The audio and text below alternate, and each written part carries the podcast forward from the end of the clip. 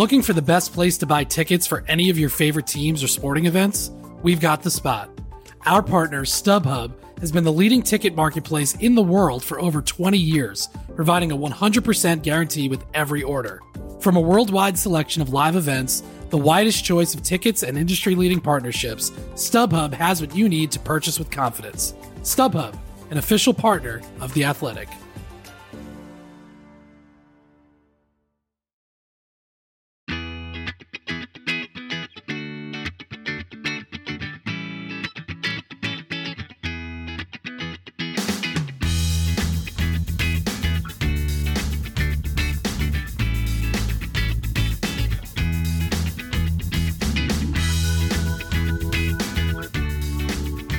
Hello and welcome to On the Ball, the Norwich City podcast that might just be about to start up Michael's 95 point train. And that's because Choo Choo, Norwich City are picking up steam again. Yes, this was a last minute script this week. Three wins in a row, unbeaten in five in 2024, and all of a sudden, just two places and two points outside the playoffs. So, has Wagner got control of the wheel back? Was Sarge that rare missing player who really does make us better on his return? And can we use the Scots' advanced cloning techniques to forge two of Kenny? We'll try and answer all of that, do as much pointless January transfer window speculation as we can muster, talk comedy sponsor man of the matches, and Dan and I will be made to look, brackets, more foolish by one of Ryan's quizzes. And speaking of quizzes, we'll, of course, lament the departure of a man now forever destined to be the answer to a Ryan quiz question one day, Mr. Adam Forshaw. Uh, it was a pleasure knowing you. Um, that still, of course, leaves the small matter of trips to Leeds and Liverpool over the next six days. It's all feeling a little bit 1993, except maybe we might not win those games this time. Um, I'm Steve Sanders, aka at NCFC Numbers, and with two convincing wins to discuss, we have two convincing winners on our panel. Uh, don't 100% know how that works, but it sounded good in the intro. Um, firstly, he's been talking bollards most of the season, although that, that is mostly in relation to Ashley Barnes. it's Dan Brigham. Dan, good evening. How Uh, are you? Hi, Steve. I'm good. Uh, I, I, sorry to doubt you, but I did just have to do the maths about how many points we can finish a season with. And of course, you're right. It's NCFC numbers. It is still 95 points. All it takes is 18 wins from here. Which I mean, we've we've had two in a row in the league. So what's you know, if, if Southampton could go twenty unbeaten, then I don't see why we can't win twenty in a row. Um, yeah, that's the sort of thing that I do have to double and triple check when I'm putting it in because I'll never live it down if I don't get it right. Um, but I'm glad that you've backed me up. Thank you. Um, and as for our second guest, you will be able to see him in the Mundesley Players Panto in February. I hope I've got that right as well. Um, so he should hopefully get some practice in saying, "Oh no, it's not" during our quiz later. Uh, it's Ryan Livermore. Ryan, how are you doing? Oh wow! Hello, everyone. I'm good, thank you. I was then going to ask how I was convincingly winning, but you've just mentioned it. Come see the panto, guys. That's why. Um, can you can you tell us more about who you're playing in the panto, is, or is it a, yes. a tightly so, kept secret? Oh my goodness, this is a bit of a, a hashtag plug. Um, is this uh, exclusive? we as have well? our panto. Uh, it, it- so. yeah, it's a exclusive plug apart from my Twitter. So we are doing Cinderella at February half term, uh, Mundesley uh, Coronation Hall, uh, a few miles from Cromer. I am playing buttons, so come down and see me um, prance about for two hours and put on a funny voice. It's worth it. It's well worth it. It's only twelve quid. Yeah, if you like Ryan prancing about and putting on a funny voice for this podcast for an hour, then you'll like it even more for two hours in Mundesley. Um, and yes, I didn't prep Ryan for the plug, but uh, this is we are we've moved past the uh, the Michael Bailey era now, where you can only plug athletic articles. If, if so this was the Graham Norton show, we'd be asking Ryan to do a little uh, uh, impromptu voice reveal for buttons. Well, it well, it's not the Graham Norton show, but obviously now you've said that I will ask Ryan to do an uh, impromptu voice. Shall I? Shall I? Shall I do the whole podcast in the voice? Hang on. Let me. Let me. And we get the um. Uh, Hi, gang. yeah. Hello, Wow. everyone. Yeah. Thank you. Let's talk about the win. That- So well done. They kicked it in the goal twice, and uh, here we go. All aboard the ninety-five point Uh, train. Choo choo. That's all you're I getting. mean, that That's amazing. truly exceptional and hundred percent, hundred percent panto. So well done. Also, p- please don't do that entire podcast in that voice. Great though it is for the Mundesley players. It, it may Just work in interested at, at what stage in your adult life did you realise you could do that voice? Um, about a year and a bit ago, and I do it more often than I do my real voice now. So. So, so. and why that. wouldn't I do you? It, I do it at Carrow Road as well. It's brilliant.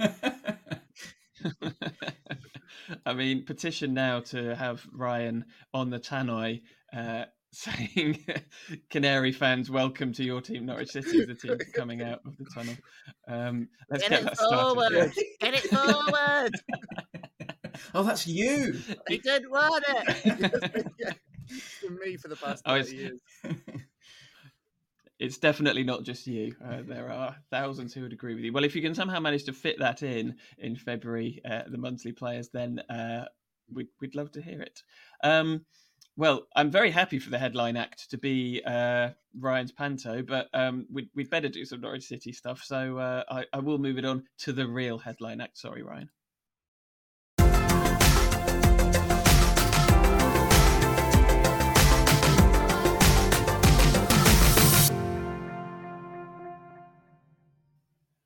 Yep, so we are in Panto season, but uh, it's the football season that's well and truly alive, both in the league and in the cup. Can you believe it? Um, two wins in a week, um, and because obviously I'd love to check these things. It's the first on the ball podcast to feature two wins in the same week since September 2022. So what a privilege, and uh, hopefully that's enough reason to keep you all listening. Um, we'll come on to the cup uh, exploits, but uh, we will start with Saturday's 2 0 win over West Brom at Carrow Road. Um, which is, I would say, one of Norwich City's most convincing for some time. Um, Dan, I, it's probably fair to say that you were someone who needed a little bit of convincing, or have done in recent weeks. Uh, so, how much were you uh, won over by them on Saturday? Uh, yeah, it was it was a it was a good performance. It was nice to hear no boos at half time or full time, which may be the first time since probably Hull at home or no Millwall at home that we've not heard boos at any point. So and it was nice to hear a sort of um, rendition of On the Ball City at the end of the game. Yellows ringing out as well in the second half. Um, over the top of Ryan, obviously squeaking out "Get it forward" uh, throughout the game. And it was it was it was genuinely sort of nice to remember what it is to watch a team playing good football against a really good um, opponent as well. Um, I'd say it's a step in the. It feels like a step in the right direction, right? Like um, it's not a it's not a massive step. It's not a Neil Armstrong step or a or a Jonathan Edwards step, but it is a sort of little baby steps in the right direction. Uh, with some caveats, obviously, West Brom, although they're in excellent form, their away record is not good. In fact, it's exactly the same as Norwich's, which tells you sort of how good or bad they are on the road. Um, and I'd say probably West Brom, the way they play, without a load, load of runners coming through, without a lot of pace, probably suited our back line as well. So a decent team for us to play, but equally they're top five and deservedly so. Um, and really, I guess for the first time since the first few games of the season, we marry solidity at the back. Uh, although you know we still gave up some big, ch- a couple of big chances, but we were playing a good team. That sort of marriage between solidity at back and the and the occasional glimpse of sort of slick football, which we hadn't seen for a long time, um, was uh, was the, and it's the first time we've sort of married those two things for a really long time. So yeah, a, a decent step in the right di- direction to show there was a bit of balance. It's probably the first time we've won a game in this run without relying on individual brilliance to do it. Um, we relied on um, a couple of really good team moves. Yeah, both goals were great. Um, and as you said, I mean, I, I, I tweeted it at the weekend that it was the first time we'd beaten a team that started the day in the top six for 16 months. And that previous game was against a Bristol City team in the early stages of um, last season who ultimately fell away.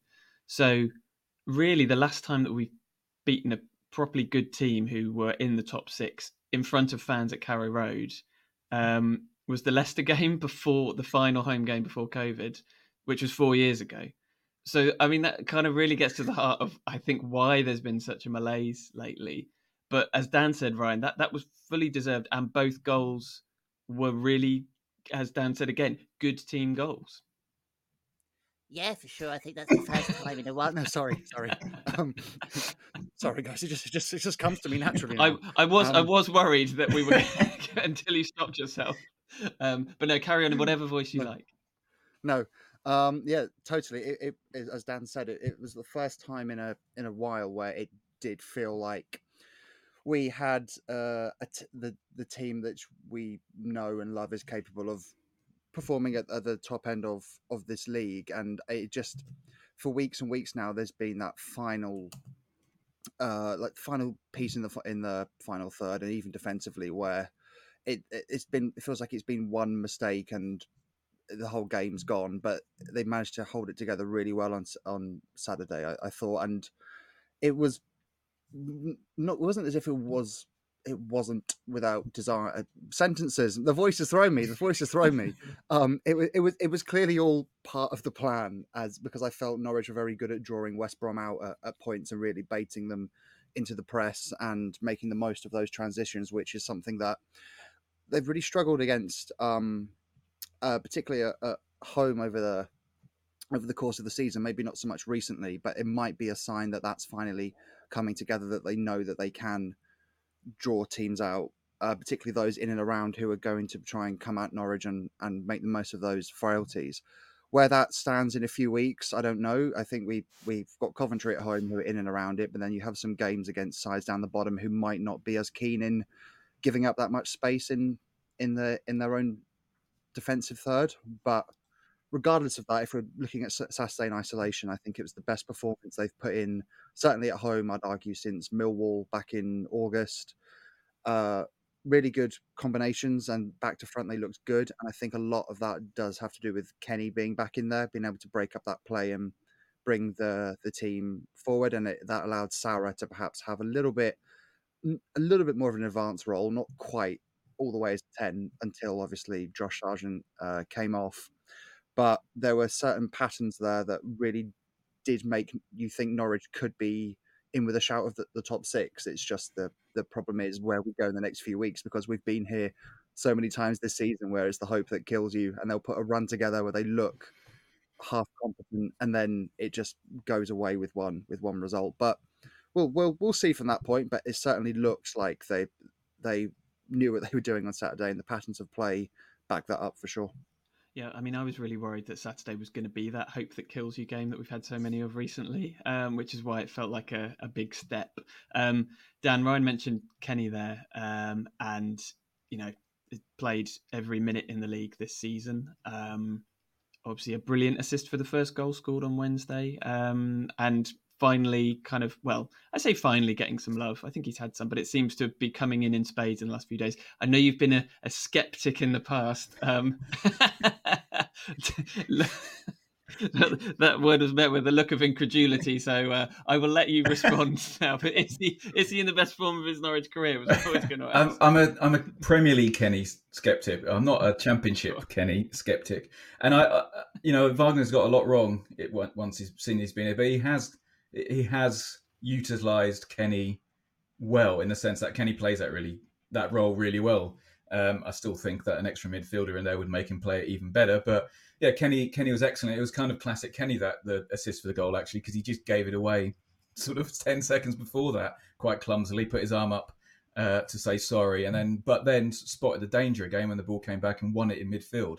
So I sniffed out that danger and then timed the pass to uh, to uh, Sargent really really well. And as well as he's played at uh, centre back in recent times, I do think, as Ryan says, Sara plays better with him. Uh, that was uh, in midfield. That was Sara's best game for us for a, for a while, um, and it also allowed Gibson to come back in and probably have his best game for us for a, for a long, long time. Had a slightly nervy start uh, where he left uh, Thomas Asante and sort of had to dive in to win the ball back. But after that, he was really good. His passing was great.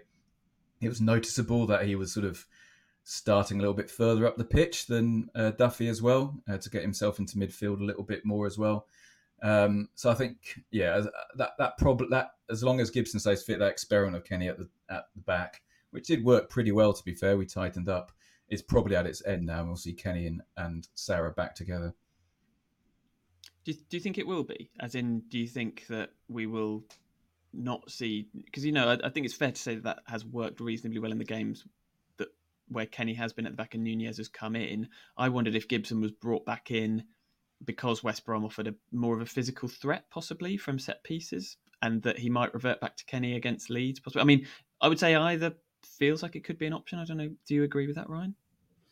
Um, I y- yes to a to a degree. I think I think again looking at Saturday on its own, they the options they have in the final third were Thomas Asante and Daryl Dike when he came on, who, as you say, are very physical players. And I think Kenny at centre back may benefit Norwich a bit more in the games that we spoke about earlier, where they might have a lot more of the ball than the opposition, even though that doesn't seem to be the mantra they're going with. For the most part, there will be games where teams will come and try and put eight, ten men behind the ball, and that allows you having Kenny at centre back with Nunez and Sara to perhaps play out a little bit quicker and uh, perhaps offer a bit more fluidity in transition. But certainly defensive, uh, defensively, I feel uh, as good as Kenny's been. There's there's something in me which hates playing a player out of position at centre back. For me, that's the position, mm. one position where you can't be afforded to not have an expert uh, operator in there. And I thought it was Ben Gibson's best game for us, uh, maybe even since the pandemic. And I know I agree with Dan; he did lose Thomas Asante, but ironically, I think the recovery challenge, which was very, very good, is what perhaps set him up to to have the game that he did. And I think if you have that Gibson back over the next few weeks, and he's a a must start for me. Um, I, I, think in an ideal world they'd want to get Hanley and Gibson together as, as soon as possible as well, but that seems a few a few weeks off. But as well with the way Norwich want to play at the moment, they seem very content on being solid and uh, having quick turnovers. I'd imagine they'd want to perhaps shore it up in the middle a bit more, and that does mean Kenny going there with Ben Gibson uh, at centre half. So I, I, think that's probably what they are working towards at at the moment. But it's nice that you know Kenny's been everywhere this season. He's been as a, a, a an A as a, a sort of a, weird six. He's been uh, a five. He's played at left back and he's done great in every position. And in, in a season where Johnny Rowe has perhaps got the most plaudits, I think it's worth mentioning that Kenny has been everywhere and hasn't really put a foot wrong, if we're being honest. Weird six is probably a good way to sum up Wagner, isn't it? The way he plays because he likes playing with a, a weird six. Interesting. You mentioned Hanley there for uh, coming in next to Gibson. I I think our eleven on Saturday is probably Wagner's starting favoured starting eleven. Everyone's fit apart from Hanley. It's an argument that Hanley might come in for Duffy. So, but I do think outside of that, that's his favoured eleven. Um, so really, there's there's no excuses for him now, is there? He's got uh, a team uh, full of players that he wanted recruited, um, and he's got Norwich's best performers in that eleven now, which he obviously hasn't had uh, for a while with Sargent being out and Gunn was out for a while, Barnes was out for a while, etc. He has been lucky that Kenny and Sara have basically been available for every single game. Um, but I do think from now on, if they those stay fit, we need to see Wagner getting the best out of them because at this moment, uh, at this time, he, he hasn't throughout the season. He hasn't got the best out of that squad, um, and there's really little excuse now not to um, make the most of having what is probably the fourth or best, fourth or fifth best starting eleven in the championship. Yeah, I mean, I, I think it, it, certainly feels like now, it, assuming this that eleven that you mentioned, Dan, stays fit for the majority of this season, the playoffs should be a realistic aim. It was interesting to hear Wagner, I think for the first time, maybe show a little bit of needle in one of his post-match press conferences um, when he was asked about the home. Well, it was a previous question, wasn't it? I think before the game, where he was asked about the home form not being great off the back of two away wins, which he perceived to be a uh, quote strange question. Um, and I wonder if he's just starting to kind of gain the confidence to be able to do that now that things are starting to go a little bit better. I mean, he certainly it, it feels like we've been waiting for it to go wrong for him, and he's sort of slowly been getting it right. Um, you know, I'm not I'm not getting wholesale agreement, but I, you know I think I'm just having a look before the, you know obviously having a look at some numbers before this, and um, I, I, think apart from anything else, the last 14 games we've let in 13 goals compared to 28 in the previous 14. Now that with largely the same players, okay, Gunn has come in for Long, but um, that can only have been done on the training ground. You know, that's that's not pure luck. Um, and you know, we are since that Blackburn game. I think I said this last week. Since that Blackburn game, where I thought he should have gone, surprised he was still here. Um, we have been fifth, uh, and only the three promoted teams in commentary have, have, taken more points than us over that time period. So we are on an, on an upward trajectory. Um, it does feel like we're getting players back. So the key question now, Ryan, is how much you know how likely are we to get in the playoffs? Is is that you know we were having a very similar discussion this time last season, I'm sure, and obviously it all fell away.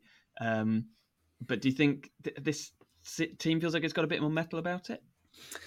Oh man, I my gut still tells me that Norwich aren't consistent enough to get into that top six. Um, but then, having said that, there is the argument that the players are coming back now, and that is a, a, narrative they definitely have tried to spin. Certainly, September, October, when they lost Josh Sargent and Ashley Barnes and Angus Gunn as well, um, three of your arguably most important players in this system. But I do think the system is part of the downfall in Norwich not getting into the playoffs, mostly because it's such a specific system where you need such specific gaps to be filled. And as soon as we saw, as soon as Sargent and Barnes went at the start of the season and were out for a number of weeks, Norwich slowly started to disintegrate. And my worry is again is does do they have the squad depth to sustainably mount a, a challenge? Because if it's all well and good if uh, one of Sargent or Barnes drops out, uh, if Adam Idah comes in, he's a, a different sort of striker, and the whole system then in the final third has to take a, a big step to the left or to the right or whatever you want to however you want to dress it up and then the you could say about the issues in goal if Angus Gunn gets injured but I think goalkeeper injuries are so far and few between that that's not something to be concerned out uh, about that was more of a freak sort of incident but it's then in the middle of the park as well if you lose one of Nunez, Sara, or McLean, then you've got a a real fight on your hands there, especially with you know players like Adam Forshaw now going. And I know he's he wasn't exactly a a linchpin in, in that side, but it's still an op, it's still an option at the end of the day. And uh, Jakob Sorensen is is only just coming back as well. And I I as much as I would like to say there is the potential there because the, the first eleven, as Dan said, I I do believe that is the preferred 11 which is played on saturday that 11 is good enough to arguably beat 20 21 uh, 20 teams in this league certainly at home um, but it's whether that can be sustained for a prolonged period and i just don't i just don't see it i'm afraid i think norwich will probably finish a few points outside of the top six but i unless they have the right, recruit right in January. If they recruit at all, that is, I can't see them maintaining that that push. Dan, come on, give us give us something more positive than that, please, you've come, please. You've come to the wrong man. I think. Well, I think if he, I think uh, that starting eleven should be should be top six comfortably, and I think a competent coach gets that starting eleven into the top six comfortably and pushes, you know, pushes um, the top three or four as well. Um, and with that starting eleven this season, Wagner has shown that he, you know, they get results. That starting eleven, or Fassnacht for Sainz, I guess, at the start of the season was uh, uh, got results for Norwich until the, until the injuries hit. But you know, one good performance, also the first good performance really against a good team this season. And how many games have we played now? Like 23 or something like that? Um, 27, 28 games we've played this season uh, you'd be daft if you if you don't think Wagner's a good enough coach for this club. You'd be daft to suddenly think he is just because we've had one good performance. You know, it maybe it's, it's a step in the right direction, and uh, it was great when we do win. There's a really good connection with Wagner. I really like him, and when we do win, the atmosphere is really good in a way that it never was under Dean Smith. So I do hope, you know, from here it, we start to motor. But even on Saturday there was you know in this run we've lost what two in twelve, which is excellent run of course, but you know to use a very dull phrase, uh, uh, term, underlying numbers, they've not changed that much since our really bad run. We're still giving up essentially the same number of big chances and creating the same number of big chances. I guess we've relied on opposition sort of missing quite a good lot of good chances, but equally we've got one of the best goalkeepers in the championship in goal, who's uh, who's made some excellent saves and kept us in games throughout that run. And we've got Rowe and Sargent, who are two of the championship's best finishers as well. Um, so fully fit, even if the underlying numbers aren't great, aren't vastly improved. We are clearly a much better team uh, when Sargent uh, and Gunn are in that team.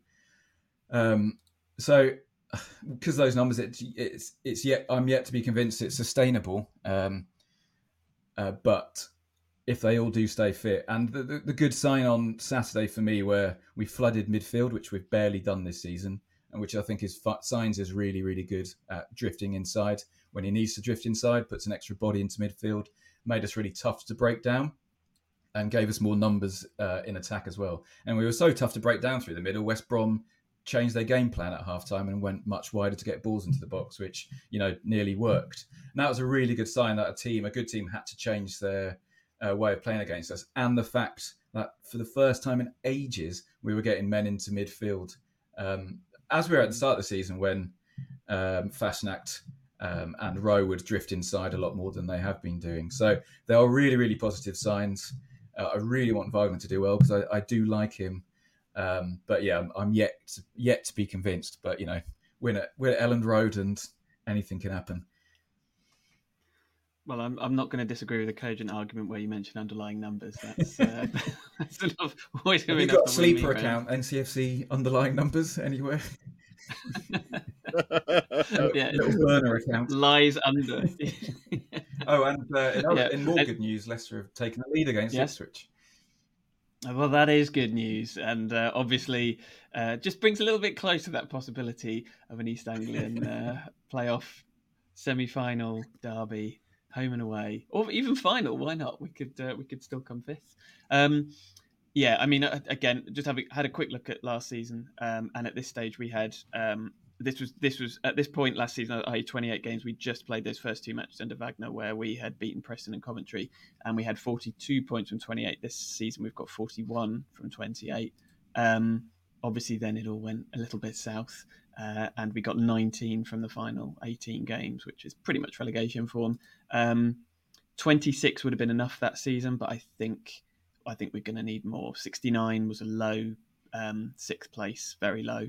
I would say mid 70s this year, given that there are four teams that are just so far clear, and you would expect of the chasing pack at least a couple of those, which I would include West Brom. I think that they are within our reach if we finish well. Um, would would be one, but I think we need to be one of. Well, I think it's quite clear, isn't it? We need to be one of those two teams. Um, and our running looks not bad. Um, that's the other thing I would say is that I know not all of these games have been played yet, but um, in two weeks' time we'll have played uh, five of the seven teams that are, are currently above us twice. Um, so in theory, uh, if we have trouble beating good teams, uh, we we don't have too many of those left. Our but, record's um, not bad against the top teams, actually, is it? Well, we seem to have got a lot of draws, um, and you know, and yeah, yeah, and I'll take another one of those on Wednesday. But we will uh, we will come on to that. I should um, ask you, Steve. Sorry, not... you, uh, to bring a bit. Yes, do you think we'll get to the uh, to the playoffs? Oh, um, I was um, relying on I you. Think we'll be... I think I think we'll be close. I think if I think if the key players stay fit, I think that's the main thing. Wagner will be here till the end of the season. Now, I'd be very, very surprised unless we completely nosedive over the next few weeks. So I think it, it talking, you know, whether there's someone better out there tactically, and there, there potentially is. I think I think Wagner is the man who they've put everything behind. So for me, it's can we keep our key players fit? Because I think the eleven that played on Saturday, and I think you can throw a couple of other players in there. Nunez has done well when he's appeared this season. McCallum, uh, his form seems to have picked up.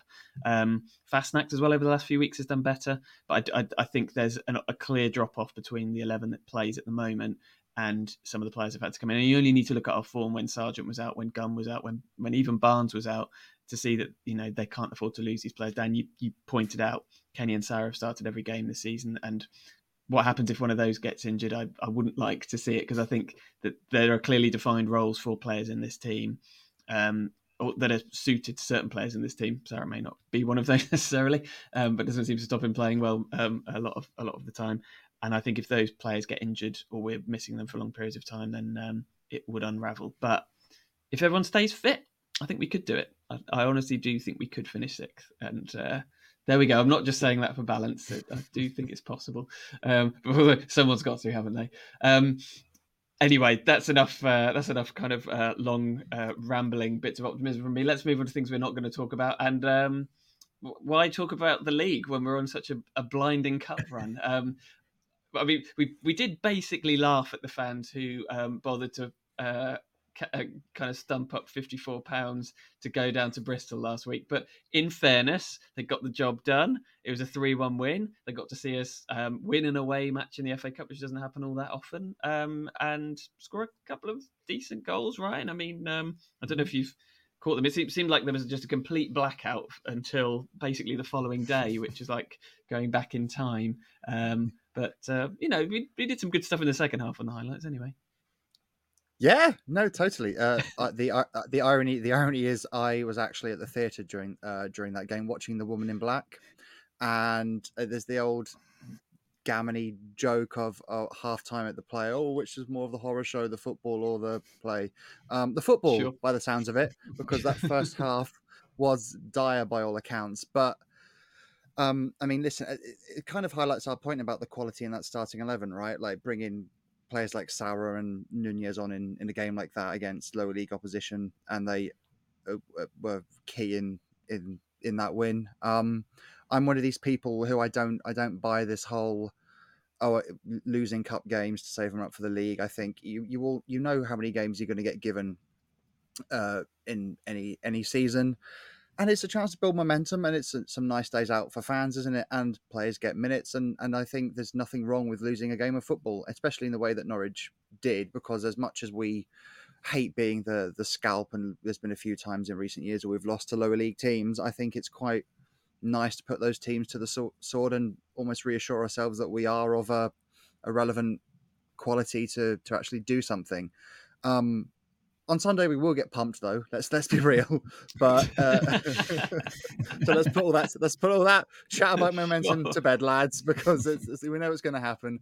But it, it's again, it's, it's a chance for certainly players like Sara and Rowe and Sargent if they play to really kind of see where they're they're at.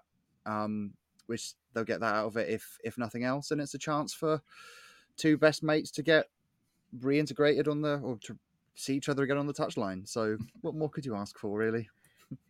Yeah, might have to see if there's a Sunday matinee on or something, uh, you know, just to, just to avoid that, that game.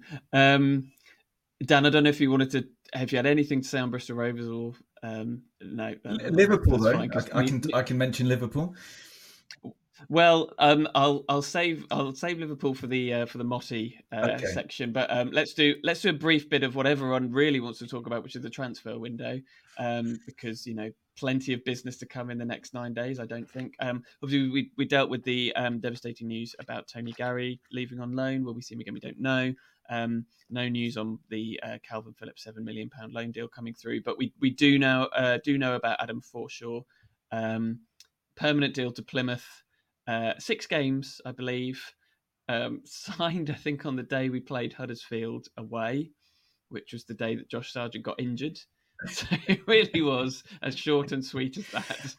Um, yeah, I mean, I don't, I don't know what's happened there. Kind of- seems a shame. I'd love to know the numbers uh, between Forshaw and Isaac Hayden uh, of uh, points won, goals conceded, goal goals scored, because those those are our two uh, midfield linchpin uh, loan signings we've made over the last two seasons, um, and they're they're ba- they're just barely uh, featured, have they? I can't remember apart from uh, Forshaw. When it within five minutes of his debut, gave away. I can't even remember who it was against. Gave away uh, did the one thing he was supposed to come in to uh, to not do is which is get turned over, and he got turned over two times, uh, which led to two shots within the first five minutes of him playing. And I always thought he was a really quality player whenever I saw him for Leeds. Bielsa said he was his, Leeds' most important player, but the poor bloke's just been injured for th- three years, basically. Um, it was nice to see that. He, I think he started for Plymouth, or at least played, and they got a win. So I don't, you know, it was it was desperate recruitment. Um, and as all usually with desperate recruitment, it just ended with a bit of a whimper, didn't it? Yeah, um, I've obviously got the spreadsheet to hand, Nice. and uh, that game. So his his first, so he started three games for us. Um, that game you were talking about, I believe, was the Swansea away game where we conceded in the first five minutes, and I think you're right. He gave the ball away for that goal, so lost that one. Uh, lost away at Sunderland. Um, both games, both of those games, he was taken off, but he'll always have the home draw to Bristol Rovers. Uh, so I was, he then, I was, I was then going to say, to his credit, he did play a wonderful diagonal to Onel for the goal. So, but apart from that, yeah, not much really. Bless him. just the highlights reel of his Norwich career is just just that pass on a loop for uh, for ten minutes. Um, so yes, he's gone. Um, follows Hwang out the door. So um, I guess the aim to reduce the um, average age of the squad, which I know is one of the things that Ben Knapper was keen on doing. We have loaned out Jaden Warner uh, earlier today to the other NCFC, Notts County. Um, so at least he gets to use the, the same hashtag.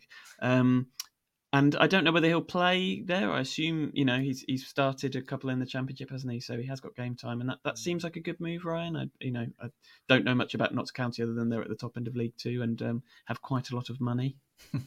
Yeah, no, I was I was curious about that. I'm just going to do some due diligence and see who's actually in charge of Notts County now, because Luke Williams went to Swansea uh, Yeah. the other week, didn't he? So I'm I'm curious as to who's in charge and if that was a uh, a manager sort of move for for Jaden Warner or a a I general. think he was linked with Notts one. County before Luke Williams was left, wasn't he? I think so. He was going to go manager left, and then new managers come in and sort of Mm. given it the green light as well.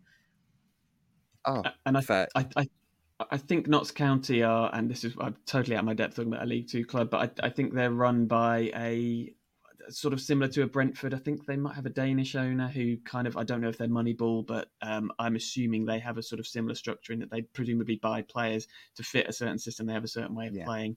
Um, if there are any Notts County fans listening to this and have somehow stumbled onto the wrong podcast, please do let us know if that's completely wrong. Uh, do we know who the manager is yet? Uh, I think it's uh, it says Jim O'Brien, but I'd assume he's caretaker given his what his coaching career is. He is his coaching career consists of Notts County Jan 2024 till Jan 2024. so I think he's he's the uh, he's the, the caretaker there.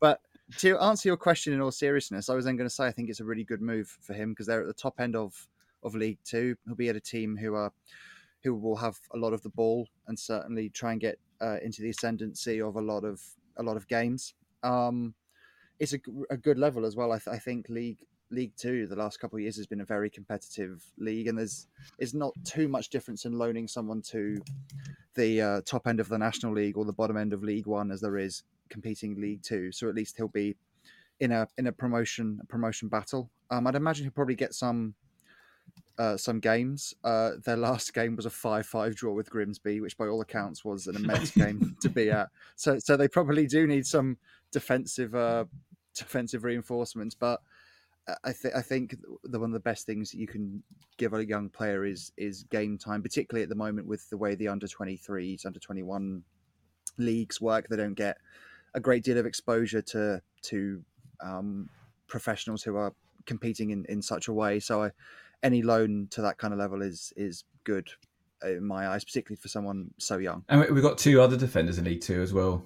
Um, Jonathan Tomkinson at Bradford and Brad Hills at Accrington Stanley. And uh, I've not seen it for a little while, but it seemed early on in the season at least, Accrington Stanley fans seem to really love uh, Brad Hills. So, um, yeah, I mean, it's it's the right thing to do, of course, because how long have we been saying Adam Idah should have got a, a loan away earlier in his career, and um, by not doing so, it's probably you know stalled his uh, development uh, to quite a large extent. So, yeah, I mean, a, a lot of people were sort of clamoring for Warner to be in our starting eleven, which happens when you're not winning games. But I think it's by the fact he's got a League Two uh, club rather than League One. Obviously, League Two is more likely to give him sort of regular football, but suggests that he perhaps wasn't quite ready to make the step up to a Championship club yet.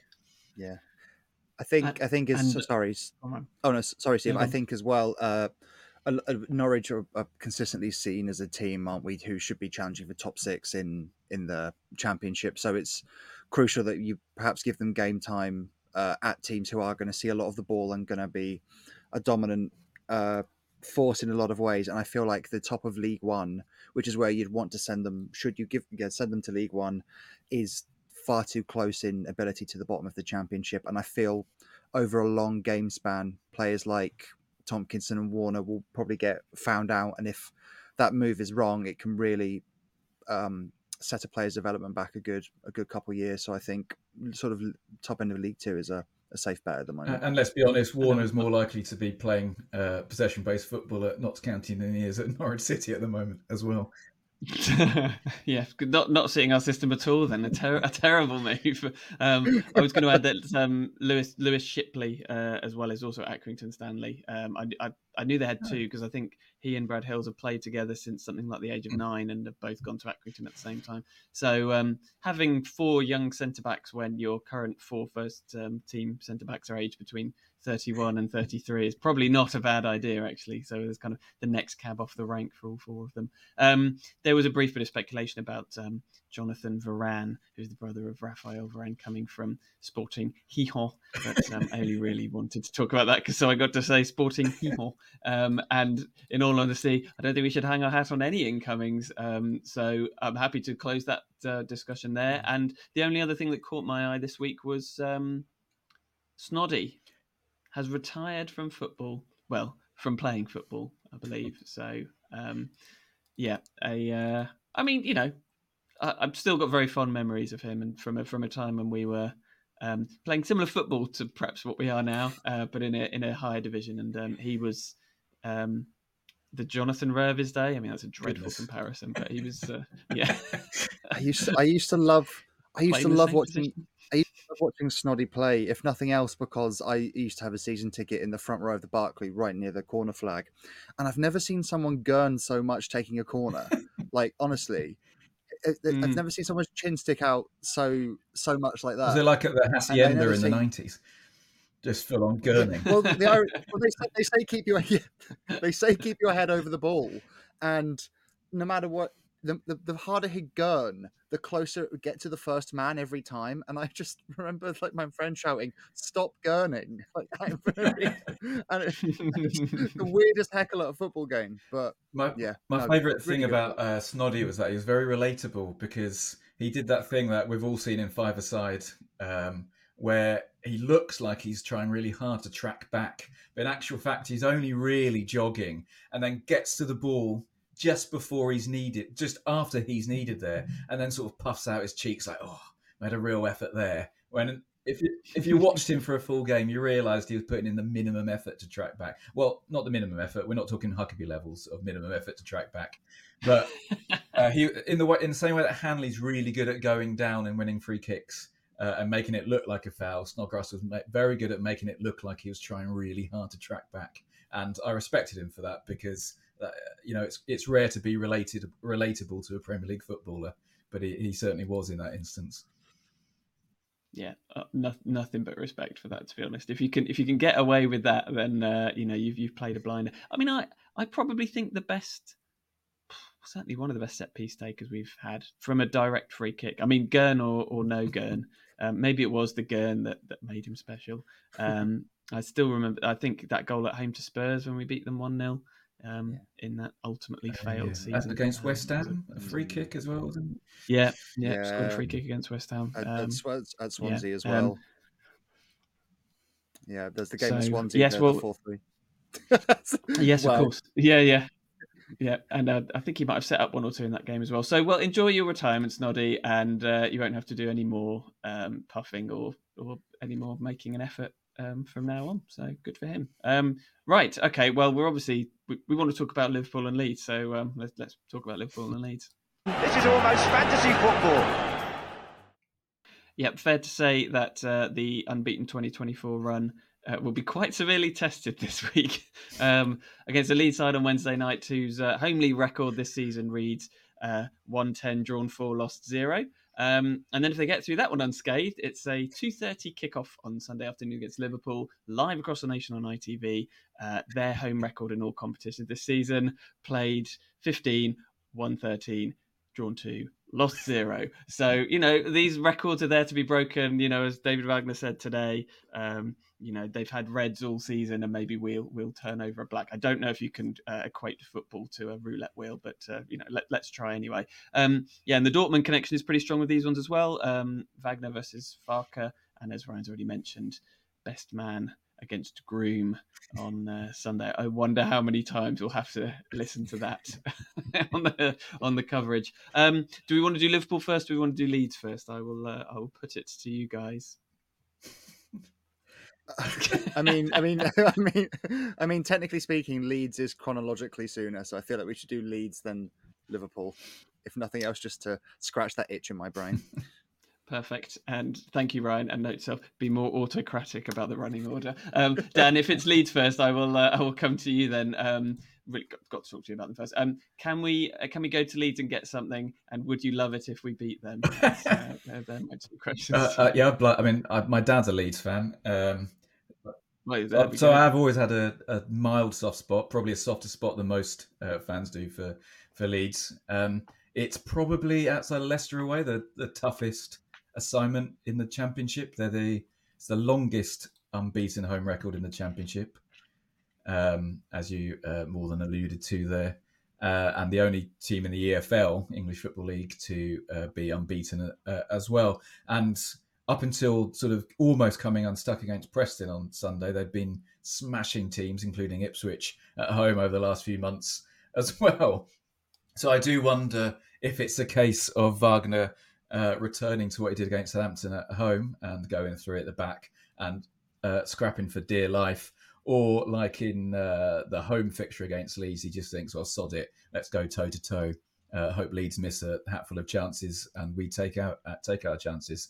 Um, I imagine it's probably going to be uh, the second of those actually, because I don't think you can shut up shop against Leeds in the way that you can uh, against Southampton and West Brom because they've got so many brilliant runners in behind the ball threats from wide areas, threats from the middle that I think um, trying to eke uh, a draw out of it or uh, eke a clean sheet out of it is just asking for trouble. So, you know, it could be a really good, entertaining game.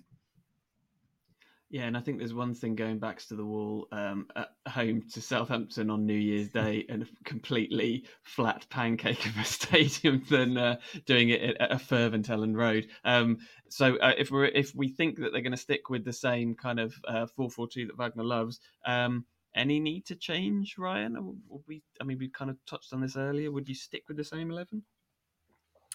Um, yeah, I mean it's their strongest eleven, isn't it? So I feel like that's that's the way the way to go. I agree with what Dan said. I think changing it up there is just asking is asking for a a bit of a, a bit of a whooping. Um, they've got so many good players, haven't they? Like you could argue it's a cliche, but they shouldn't be in this league. But I mean, it's a free hit, isn't it? Go there, just play your game, try and almost bully them off the ball. If you try and out football football them, you're you are not going to succeed. Um, this this is the one time I think we can excuse Norwich for being a bit brutish and, and direct and trying to bait a team into kind of quick turnovers. But I mean, they're going to get pumped, aren't they? Let's be honest.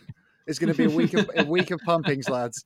But I, th- I I do I do get I do get the feeling that we'll learn a lot about our our team and just the the quality required to mount a, a, serious promotion challenge of going to Elland Road on Wednesday. Almost, almost think it's a bit of a free hit actually because it is it, the toughest, if not, oh, sorry, the second toughest, if not the toughest assignment. I don't think any. I mean, no team's gone there and, and won. Obviously, um, I mean, a few teams have gone to Portman Road and got a draw. Actually, I can't quite remember the stats there, and we and we managed that this season.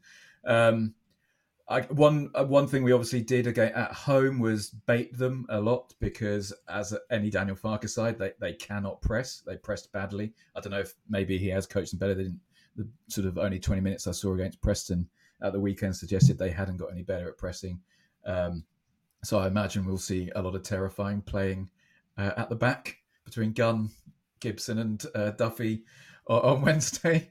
Um, so hold, hold your nerve. Um, I don't know, and uh, yeah, I, I, I see it as a free hit because teams don't get anything from there. Um, I think Coventry uh, in a week and a half's time is probably the is a, probably a, a better indication of whether our performance against West Brom is a, uh, either a step in the right direction or just a misnomer. Yeah, and I, I, think it's also a bit of a free hit because uh, of the result on Saturday. I think we'd lost against West Brom. We would have gone into this game thinking we, we might need something to keep ourselves in touch, but we are we will be in touch regardless. I think other teams are going to play on Saturday, but this is a game in hand, isn't it? So um, we're, we're, sort of ahead of the game. We'll still feel like we're in touch, even if we have. And hey, if we lose, it means Leeds are, are closer to Ipswich. So win-win. yeah, yeah. But will would Farke do the? Uh, I, don't, I don't know if they are they Olays. I, I don't know what they what we call them on the pitch. Um, or out of respect, like as he did at Carrow Road, would he uh, we kind of keep a lid You, on it. you've got to do it at Um, home. Uh, no one, no Norwich fan would begrudge him, surely, doing that at home at Elland Road. I mean, you have got to do it at home. There are definitely Norwich fans who would begrudge it. I'm not saying that I'm one of those, but there are some uh, there are some massive, massive pedants in our in our fan base, uh, as are in every fan base. To be fair, um, uh, let's have a look at um, pumping number two then in our week of pumpings as we're as we're going to trail it. Um, do you know what? At, the start, I was like, God, do not give me a trip to Liverpool. I just, I'd rather just go out. I'm I'm sort of there's a little part of me that's looking forward to this now. Uh, you know, obviously the the hilarious result would be to uh, boil piss and, and, and get a replay. Um, but I, you know, I, I I would be happy for us to just go there and give a, a good account of ourselves. Um, I mean, is there, is there is there any any hope at all? I mean, could we could we take the lead even? You know, what what? Again, again, I'm just here say, sitting here saying, "Give me something." Give I'll, I'll give I'll give you something. something, Steve. Um, so even though we've not Go been on. in Liverpool since 1994, uh, the day before Mhm. uh, Geordie uh, pop sensation Sam Fender was born, uh, by the way, to give like 30 Nice. years ago, um, we've played them seven times in the FA Cup, and we've won three, lost three, drawn one, which is a pretty decent record, right? I mean, we can gloss over the fact that uh, Mhm. our three wins came in 1909, 1937, and 1951 but we have still beaten Liverpool in the FA Cup as many times as they've beaten us. So I'd say that those underlying numbers suggest that suggest we've got a chance up. there. um, I mean, those. I think you, you won me over with the previous underlying numbers. I don't think listing off years can uh, can be described as underlying numbers, but nonetheless, it's a positive, and I I will take that. Um, and you know, I mean, another positive is they don't have Luis Suarez anymore, so um, that that much um, we can. Trent Alexander Um, is injured still as well, I think, isn't he? Yep, um, Mo Salah will either be injured or at Yeah. AFCON, I guess. Mhm. Um, I think Robertson's out. Szoboszlai didn't play yesterday, so I mean Yeah. we're almost at a level playing field. I would say. Do they? Do they have anyone else who's any good? Uh, it'll be Nunez versus Nunez. Um, uh, that's that's all I've got. Um, I mean, Ryan, I, I feel like you've you have made your feelings clear on the Liverpool game. Um, I am very happy uh, to move on because we have one other item of business. Um, we will be on after the Liverpool game um, on no, next Monday um, because we're engagement whores and it might drive our listener numbers up. Um, so, and also, you know, if, if we win, it'll be a massive regret not to have done it. Um, so yeah, uh, Have- Kenny, other so- business. sorry, have have have the rules of the podcast changed now? Michael's not as much involved because you've said horse, you've said boil piss. this is great. I love this. yeah uh, no offense meant to um no, do you know what i'm gonna i'm, I'm gonna shut that down now I've, I've already gone too far to to any uh, piss boilers out there, didn't mean to. Uh, upset you. yeah any phys- or, or any, any anyone else um, who A- a- any I- if any I- piss boiling ladies of the night is is that what you're trying to say? There, there's the podcast title. Uh, if there are any if michael or any piss boiling ladies of the night are still listening i do apologize. We've all said the word now uh, so we can we can all move on. Um yeah parental advisory and all that. Um so yeah uh, kenny other business is now kenny other quizness. Um and ryan i am going to uh this is this is the part this is your time to shine. Well I think we've already done that uh, via buttons, but um, you can you can have a second time to shine, uh, and I will hand straight over to you. Thank you very, very much. So, we're going to bring back the five second challenge, guys. And the theme for tonight's quiz is yo yo teams. After our win against West Brom on Saturday, I'm going to ask you some yo yo team related questions. Who would like to go first? Uh, are we calling it a yo-yo team quiz because we're on the way back up? Is that, or is because Norwich and West Brom are the archetypal yo-yo teams of yore? You can interpret that however you like, Steve. I know how I um, meant it, but it's not about that. well, as I've jumped in, I'll do the honourable thing and nominate Dan to go first. Thank you. yeah, let's let's get this Okay. horror um, horror over and done with. All Alrighty, Daniel, you have five seconds to name three teams you would traditionally class as yo-yo teams, and go. Norwich City, West Bromwich Albion, uh, Swansea City, Um, Oh, oh, would we call Swansea a yo-yo team? That is my question. I'm not. I'm not sure they've been back That up is the deciding vote. Actually, Yeah. well, and I mean, I'd be happy to give him the benefit of the doubt, but his first two answers were literally the two that Why- were part why of would you not do that? I mean, it wasn't sti- it wasn't stipulated in the rules, so um, I'll No. I'll I'm, stay, I'm staying out of this, Ryan. It's it's, it's down up to your Oh, discretion. I'm going. I'm going to be a pedant. I'm sorry, Dan, and say that I think Swansea are not a yo-yo team. Uh, yeah, I'd say. I, I, in my head, I was thinking sort of your your perhaps your Watfords of the world and your yeah, Watford. you c- could make an argument for Q- QPR as well, but Swansea, I'm going to have to uh, pass on that one. I'm afraid. So that is nothing for Dan. QPR. That's like that's a yo-yo team for the uh, for the email generation. That is that that's a that's a long time since they yo-yoed. I was I was going to say Crystal Palace, but I think that's a that's a yo-yo team for the fax generation, probably, isn't it? Alrighty, Steve. You have five seconds to name three traits that may cause a club to yo-yo, and go.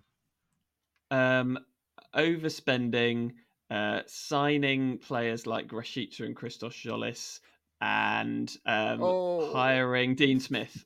Oh, did I not? No, was I out of time? no, you were slightly out of time there, but I do respect it. I do respect it because they are all things that would lead you to yo-yo. Okay, point of order. But I I'm not having Dean Smith as yo-yoing. He didn't br- he didn't take us up. okay, okay. He has taken. He has taken He took us down. He did not take us back up. That's true. Actually, had I said Daniel Farke, that would have been much more accurate, wouldn't it? He's Yeah. he's the original yo-yo manager, I think. Yeah. Okay, um, well, we'll leave it as apologies to nil nil for the time being. Nil nil for the time being. But yes, apologies Yep, to Dean Smith fair. if you are listening. give him too Alrighty. much. Alrighty, Dan, can you please name three players to have been relegated and promoted back to back with Norwich City? And go. Jonny Howson, Seb Bassong, Wes Hoolahan, Russell Martin, Mario Vrancic. Cracking, yeah. There are oh too wow, many, that aren't there? flex. My goodness, you were just going to keep going. Well done. That is that is an impressive 4.34 seconds. Woo, That look is at that. pretty good, Dan. Well done. Very good. It's 1 good. 0 to Dan. Alrighty. So, Steve, name three players not mentioned by the last person to have been promoted and relegated back to back with Norwich City. And go. Tim Krul, Teemu Pukki, Emi Buendia. Yeah, I'll give you that. Super duper. Nice. Well done. I Very thought he's good. he's raided the Alex Neil years. So uh, what have I got left? Oh dear. Fantastic. Alrighty. That's pretty good. We're at 1 1 now. All right, Dan, I need you to please name three players who were never promoted or relegated with Norwich. And go. Uh, oh, Jeremy Goss, um, uh, Mark Robins, Chris Sutton, Ruel Fox. Oh, yeah, you you you were correct, but you were out of time. You you did Oh. just have a moment of oh Jeremy Oh, Goss, no. and you held it there for too Well, because I suddenly thought was Goss there long enough for us to get for him to be there when we were relegated, but, uh, and and he probably was. Nice, um, nice for Chris Sutton to get a mention Yeah. from you as he does on uh, all of our quizzes as well. I mean, I would have gone straight in with Adam Forshaw if I'm honest. Was, uh, that's one accolade that he's got on his CV from his time here. Absolutely. Okay, so we are still at 1 1, but Steve has a question in hand. Alrighty, Steve. I need you to please name three managers who were promoted and relegated with Norwich. And go. Daniel Farke, Alex Neil, Nigel Worthington. Yes, well done. With with a f- only a few milliseconds to spare. It's- Nicely done. There's loads, isn't there? Even like back in the day, Bond. Yeah, yeah. Um, Yeah. Ken Ken yeah, Brown. Ken Brown. Yeah. Ken Brown up and down. Uh, Oh. okay. Okay, so we're at 2 1. Dan, There's you more. need this to draw level. Oh, there's there's so many more. Why we're not live? I can do what I've I got, want. I've got All right. clammy palm. I do not want to have. I do not want to have to edit this out. So just as it's all staying in, Ryan. If we're here all Oh. night. Fantastic. All right, let's boil some more piss. Okay, Dan, can you Can you please name three seasons in which Norwich and West Brom have been in the Premier League together? And go. 2004 5, 2009, no, uh, 10 11, no, 11 Oh, 12. no. Oh my, that is difficult. Wow. Yeah, that, that was a tough one. I thought your advantage of working at the club for a while would have put you in good stead there. Well, I don't We've think we also were had West ele- Brom were never there in the 90s, right? No. No, I don't believe they were, but it was uh 0405, 11 12, 12 13, 13 14, 15 16. Hmm. Pretty good. Pretty good effort. Yeah. That. Yeah, all righty. Steve, this is a tough one. Can you please name three players who have played for Norwich and West Brom? And go. Dorrans, Mulumbu, and Earnshaw. Yeah, well done. Nice. Well done. That was very good. I had to have I had a panicked Google earlier of this. You could have also had Leon Barnett, Andy Johnson, Lee Marshall, Mike Phelan is an option as well. But yes, Mulumbu, Dorrans, and Earnshaw, that is a point to Steve. I'd only have got two there. Earnshaw came at the last minute, and I don't quite know where from. But he's got a hat trick for West Brom in the Premier League, didn't he? I think. He did, yeah, and it, the game at Charlton that would have, I think, was key to keeping them up. And Is, isn't that the one Mike that makes him the only guy to score a hat trick in all four leagues and the FA Cup? Is that right? Yeah, I believe that's true, and maybe international level as well. I think he Mm. may have got a hat trick for Wales in against a, a lower sort of team. But Steve, I believe that puts you three-one up. I, I should. That's Uh. bad quiz mastering. I've forgotten already. no, the- well, I mean, I'll take it if that is Yeah. the case. All right, Dan, this is your Oh, last more. question. It's a big. It's, it's it's the last one. It's the last one. It's a big one. It's a big one. Are you ready? I need you to name three things an actual yo-yo does, and go. It goes down, it goes back up, it spins. Yes, they are the exact three things I have written down. Yes, well can be used as a weapon, I guess, yeah, for unruly schoolboys. yeah, that's another option as well. Yeah, absolutely. I mean, to be fair, Norwich City have done a, a fair bit of spinning Yeah, from uh, no. have had to from the VR team in the last year. So and, uh, and I feel like, I'm, if- if like the we've been under fit- attack from them as well. yeah. Yeah, they are just one and the same, aren't they? All right, Steve, your last question. This is to real, really seal the victory. I need you to name three places you might find an actual yo-yo, and go. Um, a school locker, a nine-year-old's house, even though nine-year-olds don't own houses, and I think I might be out of time now.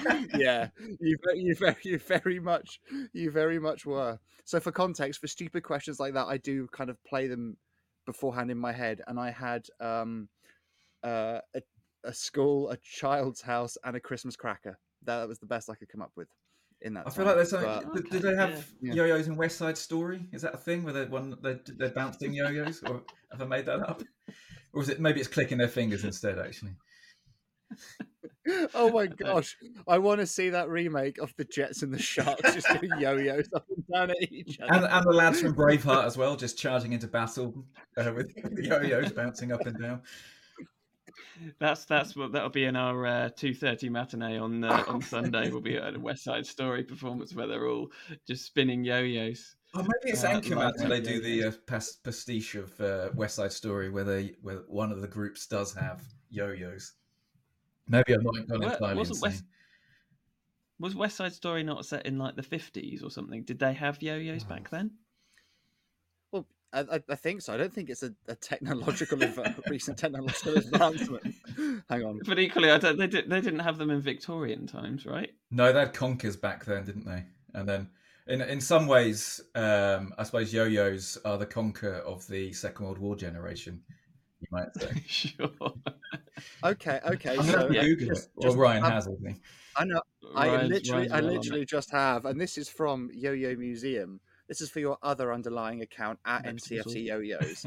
So it is it is believed that the yo-yo most likely originated in China. The first historical mention of the yo-yo, however, was from Greece in the year 500 BC. Bloody hell! what?